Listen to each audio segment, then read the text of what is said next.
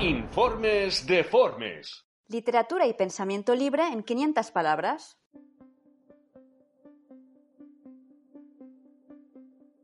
Se suele afirmar que el teatro de Ionesco está lleno de sentidos posibles, y que con esa vaguedad intencionada de sus dramas y sus disparatados argumentos y diálogos, el autor pretende mostrar la incongruencia de la condición humana y sus más profundos deseos. El absurdo se logra a través de la técnica de la paradoja, el recurso ideal para cruzar los límites de la realidad, arrancar los velos que la disfrazan y acceder al lado oscuro del ser humano.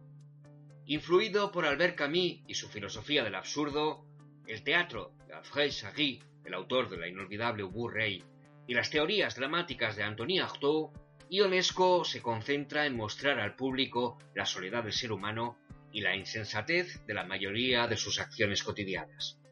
La realidad es trágica, nos dice Ionesco, y la tragedia radica precisamente en que resulta insoportable. Entre sus obras destaca, además de la cantante calva, la lección o las sillas, una pieza que por su actualidad sigue ofreciendo el máximo interés.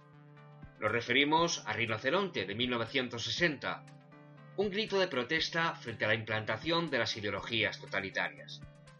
En la fecha de su estreno, el recuerdo reciente de las atrocidades nazis obligaba a una reflexión sobre las causas de su ascenso tras la victoria en las urnas de Adolf Hitler en 1933 que provocó la desintegración del régimen parlamentario de Weimar. Rinoceronte nos muestra la sucesiva transformación de los personajes en rinocerontes hasta que Bérenger, el protagonista, desesperado tras la conversión de la mujer que ama, pronuncia las dos frases que cierran la obra. Soy el último hombre, seguiré siéndolo hasta el fin. Yo no capitulo. La aparición del primer rinoceronte genera más sorpresa que alarma por lo extraño del suceso. Del mismo modo, que los primeros brotes autoritarios en un sistema democrático aparentemente consolidado se suelen calificar de hechos aislados y simples manifestaciones marginales de una minoría extremista. Pero a medida que se multiplican los casos de transformación y se hace más visible y más frecuente su presencia, comienzan a surgir, primero con timidez y luego de manera más explícita y generalizada, las justificaciones a su conducta irracional.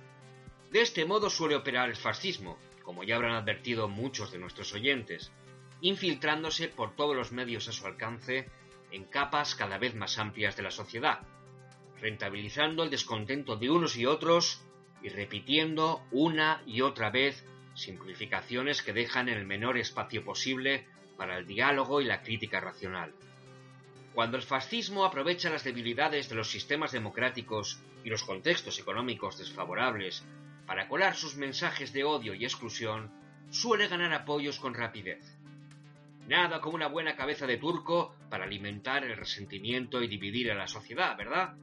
El origen, la raza, la orientación sexual serán coartadas inmejorables para aliviar las frustraciones individuales y colectivas.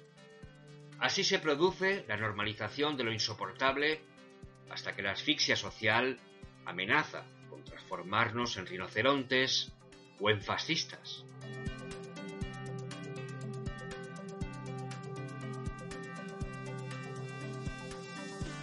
Yo digo que no está tan mal. Después de todo, los rinocerontes son criaturas como nosotros, que tienen derecho a la vida tanto como nosotros. Mm, a condición de que no destruyan la nuestra. ¿Se da cuenta de la diferencia de mentalidad? ¿Cree que la nuestra es preferible? Por lo menos tenemos nuestra moral, que yo juzgo incompatible con la de esos animales. La moral. Hablemos de la moral. Estoy harto de la moral. Buena está la moral. Es preciso ponerse por encima de la moral. ¿Y qué pondría usted en su lugar?